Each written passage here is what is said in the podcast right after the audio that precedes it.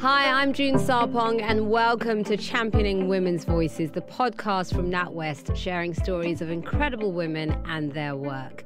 In this series, I'm speaking to guests from all walks of life business, sport, entertainment, and activism to discuss strategies for success, whatever that means, and to learn how we can inspire and support one another. In today's world, having a business with a conscience is important, and profit led businesses are making the way for more and more social enterprises. So, how can social enterprise and purpose help grow a female led business? Today, I have two guests with me who can answer that question. They feature in NatWest's Wise 100 list, a list celebrating and bringing together the most inspiring women in social enterprise. And they are Andrea Gamson, the CEO and founder of Social Starters, an organization that matches UK based business professionals with social entrepreneurs who need business support. Hi, Andrea. Hello, good morning. How are you? Yeah, very good, thank you. Very good. And Rachel Wang, the co founder of the video production company Chocolate Films, who use their profits to support an outreach and workshop program. Hi. Hello. Glad to see you. Great to see you as well. Very excited to be here. Wonderful. So, Andrea, I'll start with you. So, you spent 15 years developing and launching projects for some of the largest brands and charities in the world. So, how do you go from that into running social starters? Mm, yeah. I often say, always say, that it took me 12 years to transition my career from the one that I initially started and got very embedded into to what I do now. And I do what I do now to save people that pain and time, um, particularly if they're keen to do something with impact. Mm. Um, I suppose there's four phases to transitioning a career, and, mm-hmm. and maybe I'll use those as launch pads for telling you my story. Number one is the catalyst. So, usually there's some sort of moment, a big moment that happens in your life that's potentially tragic or particularly powerful or painful. Yeah, in my case, there's a few of those actually as we go through my 20s. I'm thinking of the catalogue of my memories.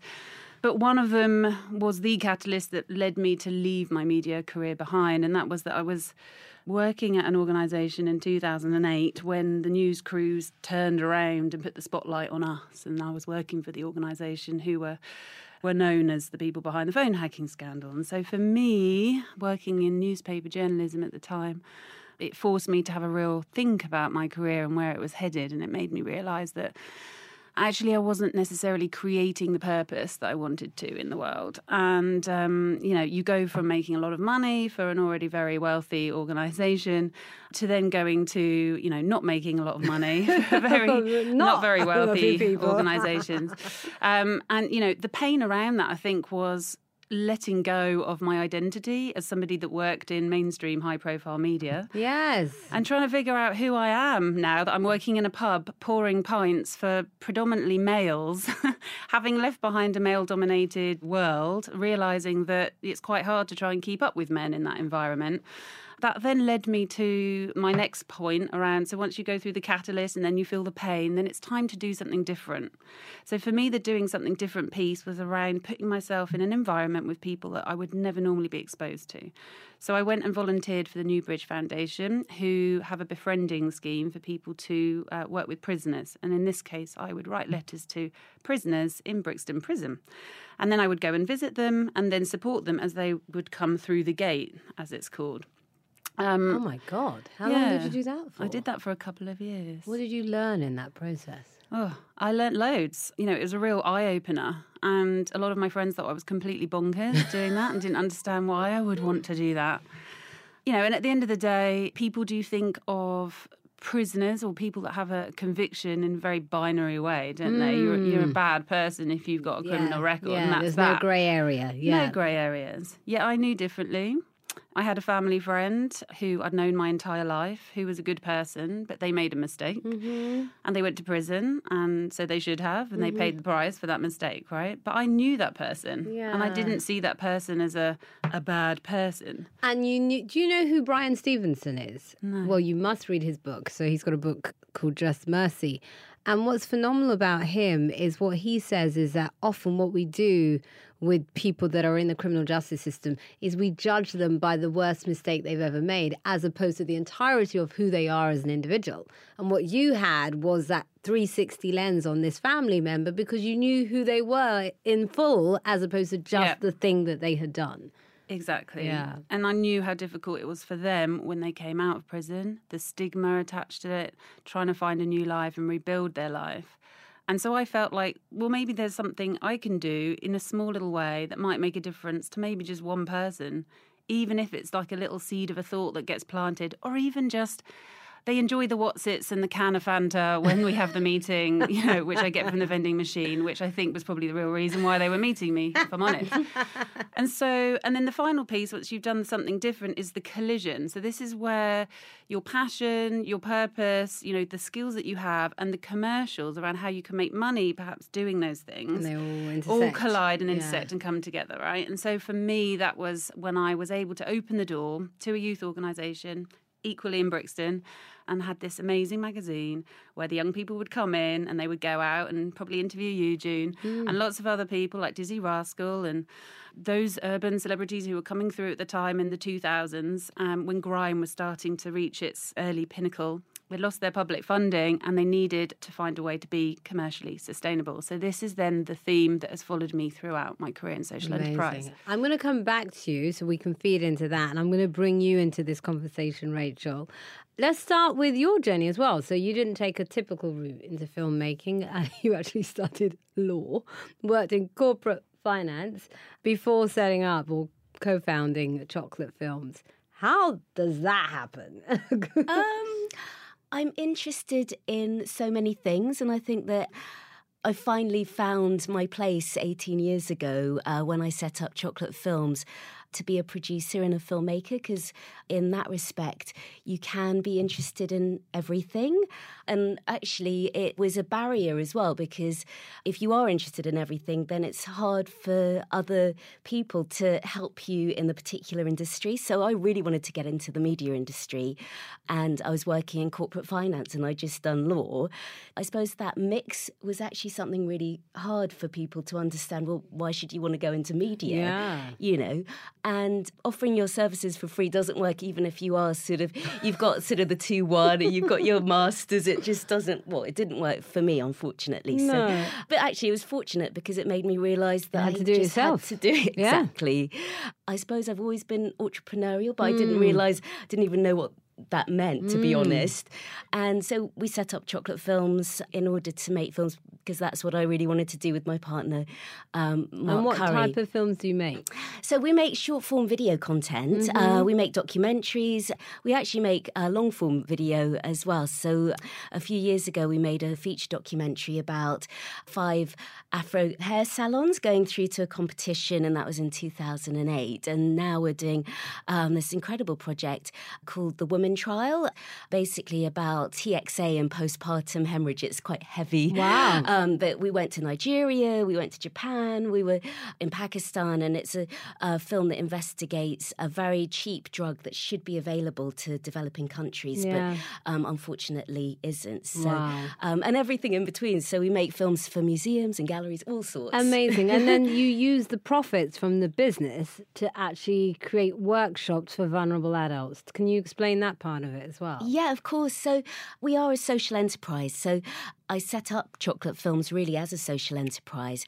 And that's because I was really passionate about creative learning and giving back. You know, I didn't get the opportunity, and I felt as though I had all the attributes. And so that led me to realize that it was important to actually give back to various communities and Yeah. disadvantaged young people Yep. um, so that they could be creative too. And now it's very exciting in this digital climate that we're in that for next to nothing, everyone can be creative And be a filmmaker. and be a filmmaker. And have you found that some of these vulnerable adults or vulnerable young adults have actually then gone into the industry as well as a result of your workshop? Definitely, and I think that's Wow. the So you've incredible created a impact. talent pipeline. Absolutely, and I think that that's you know we see over three thousand young people and vulnerable adults every year, and recently we did something for the mayor's office uh, called LDN Filmmakers, and for that project we saw sixty teenagers that were between the age of 15 to 25 and we train them in filmmaking skills. But I mean, this is what we do quite often. But it enabled them to learn scripting, production, directing, um, using the camera, the edit, and then having their film showcased in big cinemas.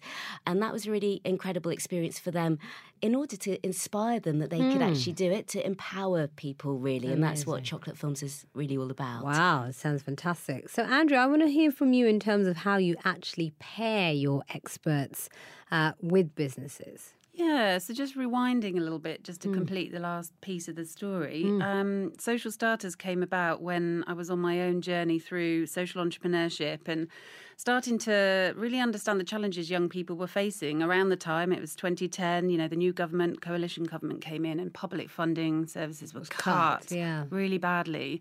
And university fees obviously hiked massively. So young people were starting to, at least the ones I was exposed to, perhaps a slight bias because these were amazing young people doing incredible things, but they were creating their own jobs and creating their own businesses and taking action in their communities. And that really inspired me to want to understand more about how enterprise can play a role in mm-hmm. young people solving problems in their communities. And so, again, perhaps slightly randomly, I went to Kenya to try and understand how young people were doing that there because I figured if you can learn entrepreneurship in, you know, some of the tougher climates, then you can do it anywhere. Yeah. And it was there when I realized that my skill set, so harking back to, you know, my media and sales and business development skills, when they could make a massive difference, then so could they for anybody else around mm. the world, right? And so I suppose socioeconomically and the mindset people are in at the time, people are coming a bit disillusioned in their jobs and wanting to create change in their lives and in others' lives. And so we created this model where individual professionals can come to us to learn then about this new way to do business, which is social enterprise and learn not just from us and go through a training program, but also learn from being sat alongside social entrepreneurs. entrepreneurs yeah. And so do they pay for this service? And they pay for that service. Okay. Right? So this is the commercial side of what we do. The social enterprise pays us a nominal fee for the, you know, a fraction of the cost of the time of the person but the that they get. The corporate pays you. But to... the corporate or the individual, depending on where the money comes from. So we run mentoring schemes with corporates. We run individual B2C type mm-hmm. offerings, which is a consulting program and then we reinvest those profits into the work that we do back Fantastic. in developing nations. So that's brilliant. And so let's talk logistics, both of you. How do you actually go about setting up a social enterprise? For anyone listening that's thinking, you know what, I want to do this. Well, I'd say anyone can set up a social enterprise, and it's very simple. Um, Do you uh, have a special business category for it? Um, is it like a B Corp or no? No, I think you can be a limited company okay. or limited by guarantee. There's various structures legally, and you can still be a social enterprise, so that doesn't limit you in the slightest. But I definitely suggest to go to Social Enterprise UK or the Social Enterprise Mark because they give free advice and support mm-hmm. as to how to set up a social enterprise. but there, there are some key characteristics and behaviours of a social enterprise, and this is what makes them stand out from a traditional business. Mm. I'd say, first of all, there's the mindset of why you're doing it. So you're not primarily doing it to make a profit, you're right. doing it to solve this social or environmental yes. problem in the first place. In That's, your driver. That's your that driver. gets you out of bed in the morning. Yeah, unlike standard business, which is about I want to make profit, yeah. right? So if you think about that as profit is the bottom line, and social entrepreneurs are Purpose looking at the, the triple bottom line. bottom line. Okay. Yeah, the triple bottom line is where you're looking at profit and social and environmental, yeah. generally speaking, right? Yep. And, and bigger businesses are getting on board with this now as well, so that's really exciting. But the traditional behaviours of a social enterprise are that they reinvest the majority of their profits back into this mission. Mm. Um, so that's 51% or above. Mm-hmm. So if you take examples like Belu Water, they give 100% of their profits to Water Aid. Mm-hmm. Toast Ale give 100% of their profits to a partner charity as well. But it's not just about giving your profits to charity. In a lot of cases, they're reinvesting them back into the young people that you're yeah. working with, like you um, mm. yourself, whatever the particular issue that you're trying to solve is. Okay. But then there are a few other things that get bit into legal jargon around, you know, locking your assets mm. so that mm. they go back to the community if you were to fold, okay. and so on and so forth. So right. that's that's where you can get quite technical with okay. it. And those are the things that you consider for a social enterprise that you wouldn't for a standard business.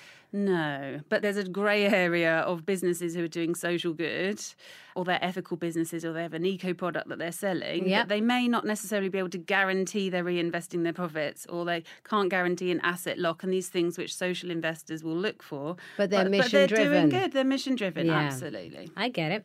Okay, so what I'd like to know is from both of you, what do you think the benefits are? You've you've explained what the main differences are between a social enterprise and a standard business, but what are the benefits? Personally, I'd say that it's important to have a social purpose. So that's what I believe. Mm-hmm. Personally, you've only got one life, so you've actually got to be kind and give back to the community. I mean, if essentially that's how you feel, and I think so many people coming out of university actually consider that you know we've got an environmental crisis we've got so many different issues and challenges but if you actually work for a business that decides and wants to and feels passionate about giving back to the community or the environment then i think that that makes everyone feel better when they go home at night what would you say to that, Andrea? There's something a bit about being values aligned. So uh, it does come back to who you are as a core person, right? But if your values are around being good or kind or giving back or making the world a better place, then when you work in that space, given that we are in a pivotal moment in our history, right? The history books are going to have the time that we're living right now very much firmly in it. It really are. So when you are then doing something that is somehow helping shape the future in a positive way, Mm. then yeah, you like you get out of bed in the morning, you go to sleep at night feeling good about what you're doing. Yeah. Mm-hmm. Like you are connected to the earth and the people in it in a much more profound way than when Yeah. you're just going the rat race, doing the do, you know, waking Yeah. up, going to bed, sleep, repeat, and all of that. So. it's, yeah, it's meaningful. Yeah. So, what's the standout moment for you in the time that you've been running your business? Oof. Um, so many moments. Um, One will do. well, because it's relevant. Uh, a few months ago, I did win Women's Champion Award at the Wise 100, uh, which is why I'm here Oh, today. So you actually won. I won. um, Congratulations. I won a very, very amazing prize. And What was the um, prize? Oh well, I mean the, the award was the prize, right? Uh, That's enough. I never really won anything before, so for me, I, I was so shocked. I didn't even know what to say when I was stood on that stage, and I was just thinking to myself, "How am I here?" And I, all this um, imposter syndrome crept Kicked in, yeah. absolutely. But that was a really great moment. It builds your confidence. It makes you feel like It's, okay, it's worth it. this is Yeah. this means something. People are taking notice, Yeah. and let's keep on going, even though sometimes it gets really hard, right? Mhm, I love it. And what about you, Rachel? Standout moment. there are so Over the past 18 years. Yeah, actually, can so we just have a minute for that?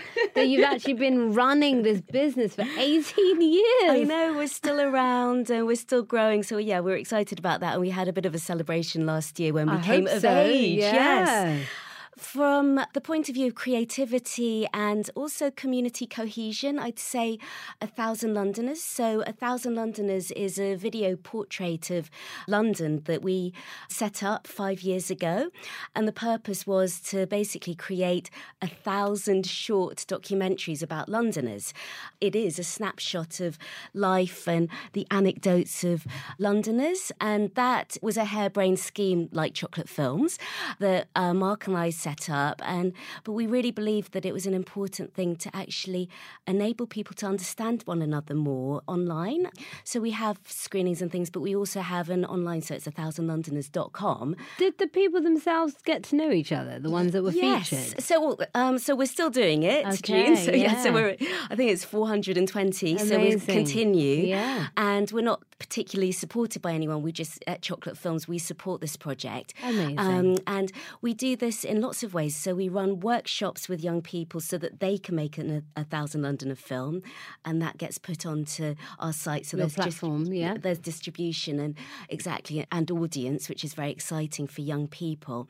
But also we do do screenings where our contributors get to meet one another. So and we have badges. So if you're a thousand Londoner, which June, it'll be great for you to be. Why not? I love Um, both of you, would yeah, but absolutely, Through and through. Uh, and yeah, and it's great for that. But I mean, I suppose community cohesion and the fact that there's so much diversity in London, Yeah. and we want to really celebrate that um, and showcase and it. document it. Absolutely. So I Brilliant. suppose it's already an archive, and that's something that was really a real high point. I love it. Congratulations. Thank you. So, Andrea, your company works remotely. So, do you have an office at all? Or how does this work?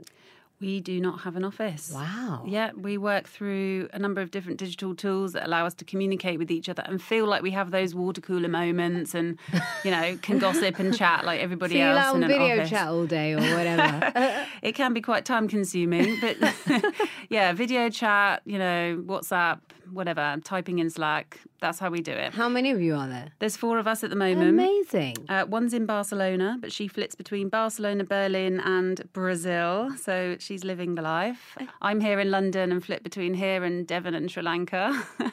and then um, my colleague's down in Cornwall, and there's another one in London who's just joined us recently. And then how often do you all get together in person? Four times a year or something yeah, like that? it's about that, depending on when we have all reasons to be here. So Amazing. yeah. And what was the purpose for that? Was that because of environmental reasons or just cost cutting? What was the reason to go down that route? Well, I'm certainly using those reasons now, but at the time it was sheerly about being lean and spending as little money as possible so Mm. Yep. we can reinvest our profits to What to the work to that we do do, yeah. overseas. Yeah.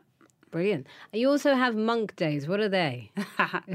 um, so the phenomenal Cat Hoke, who I heard on a podcast on the Tim Ferriss podcast, I think in 2018, she talked uh, about having these monk days where she just goes completely offline and off grid almost, where she can just completely unwind And and, think, detox. yeah. And yeah, absolutely, and get that clarity of thought. And that inspired me. And so rather than people feeling awkward about having to take a day off because they're not feeling too great, you know, not just physically, but mentally. Mentally, yeah. And also when you work really hard and you pull long hours, which we all do because we're really passionate, right?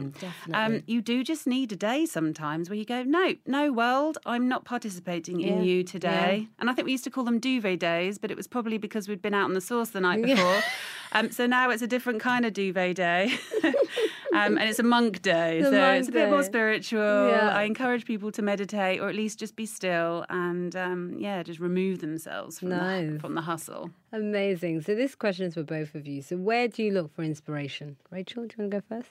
Oh gosh, well, it's got to be my mum first and foremost. nice. um, also, there's an amazing woman that's a, a wonderful friend of mine called Dame Jocelyn Barrow, and she is such an amazing woman. She's in her 90s at the moment. She's the first black woman to have been made a dame. And she has done so much for diversity and race relations um, over her life. And the way she chooses to do it, uh, to be an activist, is very diplomatic and through calm decision making um, and positivity. So she was a BBC governor. She actually instigated the Race Relations Act. She's done so much. And just through knowing her, I'm very inspired, and she's, I suppose, a, a mentor to me. But yes, I suppose first my mum because she's amazing and came over to England when she was 16 from Jamaica and has Wow. done so much in the fashion industry, um, and has been an entrepreneur herself. And then definitely Dame, Dame Jocelyn. Jocelyn. Yeah, those two. and, and and where do you look for inspiration? It doesn't necessarily need to be a person. So Yeah, Yeah. sure. And I could reel off some people like my mum too. She went to India when she was 19 in the 60s and volunteered. And I, I think that's, you know, been Where a you huge get it inspiration from, for yeah. me. Definitely, that's it. Um, you know, that's a very brave thing to do, I think, particularly at that time. But yeah, I get inspiration from being still, calm, learning not to push it too hard, or, or knowing when to pull the plug a bit and let the air out the balloon when I'm feeling that. Um, Um, but listening to podcasts like this one, being around other amazing people doing mm-hmm. amazing things who help you realize that anyone can go out there and change their life do something incredible, right? Push your own boundaries. There are some steps you may need to take, right? And you may need to get comfortable in some zones and then keep pushing yourself out those zones. And it can take time and it is a process. But yeah, get out there. That's what I would say because you'll become inspired like I did when I first started brilliant, doing those things. nice. And what challenges are you facing? Oh, wow. It's always a challenge to run a business, but even more of a challenge when you decide for it to be a social enterprise. So, balancing that practicality of having to run something that has a commercial viability so that you can pay your team and inspire your team um, and, you know, pay the rent and all of those sort of things is always a challenge. But, you know, we've been doing it for 18 years, but there's still, I think it's really important to actually keep that in the back of your mind all the time and Yeah. to, to realise realise that that has to always continue to be a challenge. But I think within this environment, it's also about being flexible and mm-hmm. understanding that flexibility yeah. and thinking about different business models and how to be able to adapt to different tricky environments, yeah. to be honest. well, that's how you survive 18 years, isn't it? uh, and for you? Yeah, there's a role in here to play for mentors, I think, isn't there? Because when you are moving into a realm in your business where it's growing and it's growing outside of your skills Comfort remit, zone, yeah. yeah. those mentors are phenomenal in helping you see your way through what can be almost like do or die scenarios, or at least they feel like that to you. But to an experienced person, they might just be like, that's child's play, you know, mm. You mm. wait. you wait and see what you've got to come. But I think that's a natural challenge, and that's why organisations like ours exist so that they can help people troubleshoot yes. their way through those difficult times. Yeah. And what is the social enterprise landscape looking like at the moment? Because obviously you've been going five years and you're yeah. 18. Yeah. It must be completely different now to when you both set up your businesses. I remember in 2010 seeing a video on YouTube by the BBC. This guy said there are 200 social enterprises in the UK. Only 200? And they're all at this event. And now there's, you know, reportedly 100,000 by Social wow. Enterprise UK. But DCMS, our Department for Media, Culture and Sport, I think there are 473,000, which I think just goes to show the complex nature of how you categorise what a social enterprise is. But either way, it's a booming sector. And um, it goes to um, show the audience now expects it, particularly yeah. young people, in that they I expect so. profit led, I mean, purpose led businesses. businesses. Yeah. Absolutely. I think it's it's a wonderful thing that it's actually fashionable now. You know, I know that sounds maybe glib, but actually, the fact that people think it's really cool is just the most incredible thing for all social enterprises because it means that we can tell one another about it, tell other organisations that are more corporate, mm. um, and inspire more people to change change uh, to make mm. themselves social enterprises. Yeah. And, and you mentioned B Corps earlier, yeah. right? And they're large firms, global firms who are B Corps, right? So Danone became yeah. one. Tom and Jerry's. To- ben Tom and Jerry's. Jerry's. No, Ben and Jerry's. Ben and Jerry's. Tom and Jerry's. you never know. Never know. yeah, never well, know. Tom and Jerry should have an ice cream. Why not? a mouse flavoured ice cream. Yum. Um, yeah, Patagonia. Um, there's a whole bunch, right? Mm. And so that's really interesting as a movement the B Corps movement are doing some really cool things in the business world, right? And that's where we're starting to see social enterprise and big business come together. Come together. How wonderful. And so the dream for the future, I think, is that social enterprise doesn't really exist anymore. It's just all businesses are good businesses. Or if it does exist, it's probably what charities will become because the charity model is becoming increasingly unsustainable. So, why do you think it's important to actually define the purpose for a social enterprise and, and perhaps just for standard business anyway now. Yeah, sure.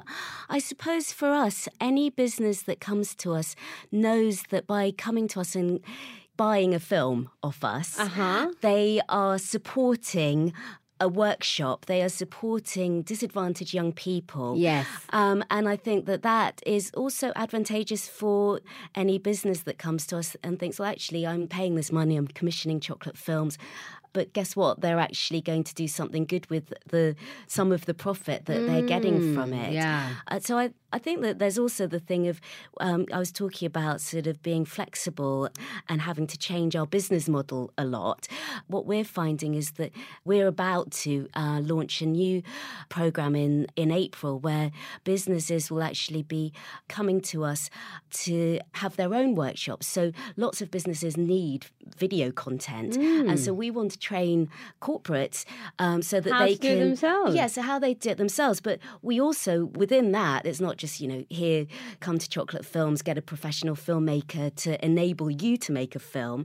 They know that by doing that workshop, that they're also offering a totally free workshop to disadvantaged school, and that's something that we're really excited about. To brilliant. As, as you say, creating that clear message that businesses understand, I think, is something that unfortunately social enterprises sometimes don't have. So mm. it's really hmm. not clear exactly how they're giving back yep. or what they're doing. And but so you're that's what very we're trying clear, which has do. helped your business grow. I suppose so. We're always trying to reflect on that so that people understand us better and know if they don't understand charities or social enterprises, how they can understand what yeah, they're giving back. I love it. So, what do you think about female only networks? Have they been valuable for you? Mm. I asked, my, I asked my team at Social Starters this yesterday because I wanted to find out who is in a female only network. Are you in Um, one?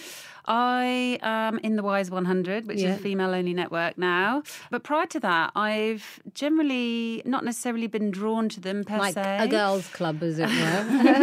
Um, but, but in our world, it's undeniable there are a lot of women that are drawn to it. So it can feel like you were in a female only club sometimes. But I do quite like men and I like men's energies. And if you find a man who's into social impact, then you've almost got the dream guy.